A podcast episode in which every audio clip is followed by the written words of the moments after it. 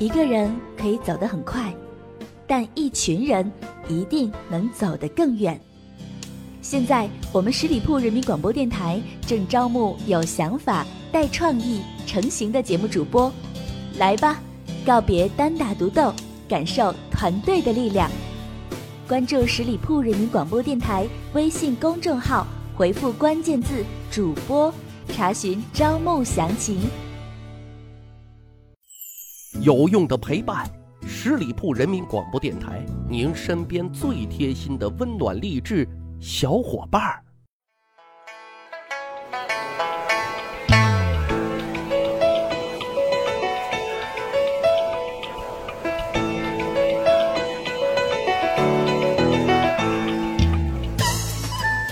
十里铺人民广播电台《密史趣谈》，咱一起发现有趣好玩的历史段子。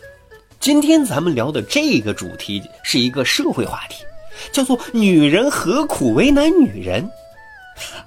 说真的啊，女人为难女人啊，无论是在古代的后宫里，近现代的深宅大院之中，还是现代的职场之上，这种女人之间特殊的敌视。争斗，包括这种互虐啊，从来都没有停止过，有的还血淋淋的都被写进了历史当中，啊，要么怎么说三个女人一台戏呢？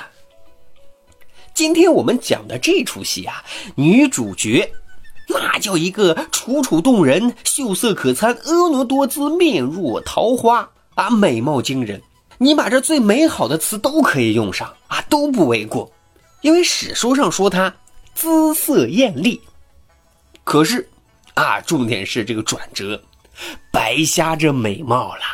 因为她貌美如花的背后是一颗毒蛇心啊！你能把所有的关于恶毒的、变态的词汇你都用上都不为过。因为您听了今天的故事之后，你就知道什么是蛇蝎女人。她是谁呢？她，啊，就是被评为史上最变态的皇后李凤娘。这话说啊，李凤娘她也是出生在一个官宦之家，她的父亲啊叫李道，是一名节度使，啊，相当于一个军区的司令。这一天呢，李道啊邀请啊当时非常有名的一个道士给自己的三个女儿相面，大女儿、三女儿。啊，看过之后没有什么特别的，可是当他的二女儿李凤娘出来拜见这名道士的时候啊，道士大惊，不敢受拜。为什么？道士说：“此女面相大贵，有母仪天下之相，啊，您就别拜见我了，我受之不起啊。”这道士看完相之后啊，连夜就赶回了京城。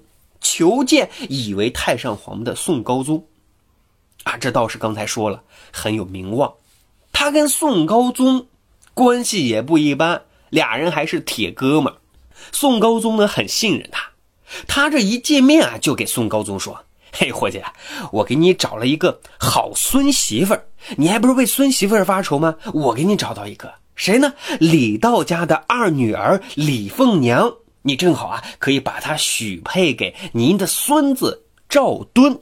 接下来的故事我们就简而说之啊，就这个后来啊，赵敦的父亲孝宗皇帝觉得啊，当皇上也没有啥好玩的嘛，啊，就把这个皇位啊传给了自己的儿子赵敦。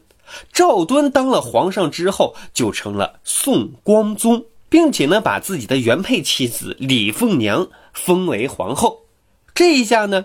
正好被道士说中了，真的成了国母了。不过，李凤娘啊，心呀特别特别的小，啊，天生就特别爱嫉妒。虽然她当时已经是六宫之首啊，并且呢，早早就给赵敦生了一个儿子，名字叫赵括。可是天天紧紧防着那些狐狸精小妖怪们啊，就害怕他们这些小三上位。其实呢。啊，看紧自家男人倒也无妨，但如果太过火了，就会让人觉得大跌眼镜。说有这么一次呀，光宗赵敦啊在宫中洗手啊，刚巧啊留意到捧着这个洗手盆的丫鬟，那一双白滑细嫩的双手啊，还被称赞了一句“真美”，啊，因为他也知道李凤娘生性彪悍啊，都没有敢去摸一摸。可这事儿还是被李凤娘给知道了。结果当日下午，李凤娘就派人送来了一个包装精美的食盒给宋光宗、赵敦。赵敦以为是啥好玩意儿呢？急匆匆的打开一看，我去嘞！一双手吓得他不能言语，啊，此后还病了好几天。女人何苦为难女人啊？不难想象啊，李凤娘会如何对待啊伺候光宗的那些嫔妃啦。当时光宗赵敦啊，很本分，很老实啊，这个三宫六院也没几个。加上李凤娘之外，还有皇贵妃、张贵妃、福婕妤等嫔妃。那时候啊，因为大家都知道李凤娘更像黑山老妖啊，哪来的温柔？所以啊，光宗赵敦啊，就特别特别疼爱皇贵妃。这李凤娘能答应吗？她岂能善罢甘休呢？于是就趁着光宗离宫祭祀的时候啊，派人就秘密的把。皇贵妃给杀掉了。当时光宗赵敦本来身体就不好啊，这突然一听自己最爱的嫔妃皇贵妃突然暴亡的消息，那是哭得稀里哗啦呀，病得更重了。其他俩贵妃的结局如何呢？张贵妃、福婕妤俩人也因为李凤娘的嫉妒而被下令改嫁平民，啊！但是相比惨死的皇贵妃。他俩可算幸福多了。这里还有一个野史的记载啊，李凤娘对付情敌的手段，还有惨绝人寰的人资惨案啊。什么是人资惨案？就是各位啊，你把你能想到的所有的折磨人的手段啊，全部都想出来，因为因为太血腥了啊，咱就不具体讲了。啊，反正人到了最后被折磨的根本就没有人形了，特别特别的恐怖，这足以证明李凤娘的残暴和无情。听了这么多，这李凤娘的确不是省好鸟啊，不是省油的灯。她除了折磨女人之外，她还离间赵敦和他父亲孝宗之间的感情啊。据说赵敦刚继位的时候啊，没有立赵括为皇太子。啊令李凤娘特别的忐忑不安。一次呢，他趁刚刚病愈的光宗啊在宴席上醉酒的时候啊，就请求光宗啊立赵括为皇太子啊，以帮助光宗处理朝政啊。光宗醉醺醺的啊，觉得自己身体不太好，哎，这提议挺好啊。但是啊，立太子的事儿，这是一件大事，他得跟他的父亲孝宗商量商量，再行确定。可是李凤娘不乐意呀，她着急呀，愤然而去，还不让他的至亲孝宗与赵敦来相见。这可怜天下父母心啊！虽贵为太上皇，可是无实权呀。可怜天下父母心啊！孝宗几天没有见到儿子，就把李凤娘招来询问皇帝的病情。哎，我儿子咋样啊？李凤娘这还演戏呢，一把鼻涕一把泪的说。光宗多病，政务又多，这样会累死我老公的。最好啊，给我老公找一个帮手。呃，我觉得让赵括当这个皇太子来帮这个忙，好不好呀？但孝宗不糊涂呀，啊，他认为光宗赵敦才继位不久，屁股都没有坐热呢，就把政权全部委托给他的儿子，这实在不妥啊。因而他很果断的就拒绝了啊。过早的立太子的建议，李凤娘觉得孝宗处处的针对自己啊，于是回宫之后向光宗哭诉啊，说孝宗不想立太子，必定另有企图。光宗都蒙圈了，也被蒙在鼓里，以为孝宗真的别有用心，于是特别生气啊，要跟孝宗断离父子关系。哎，真是糊涂蛋儿子呀！这也说明一点啊，一家人要团结和睦，很重要的就是。啊，你一定要找一个符合你们家秉性的媳妇儿啊！所谓气味相投，才能惺惺相惜嘛！啊，当然这是一个题外话。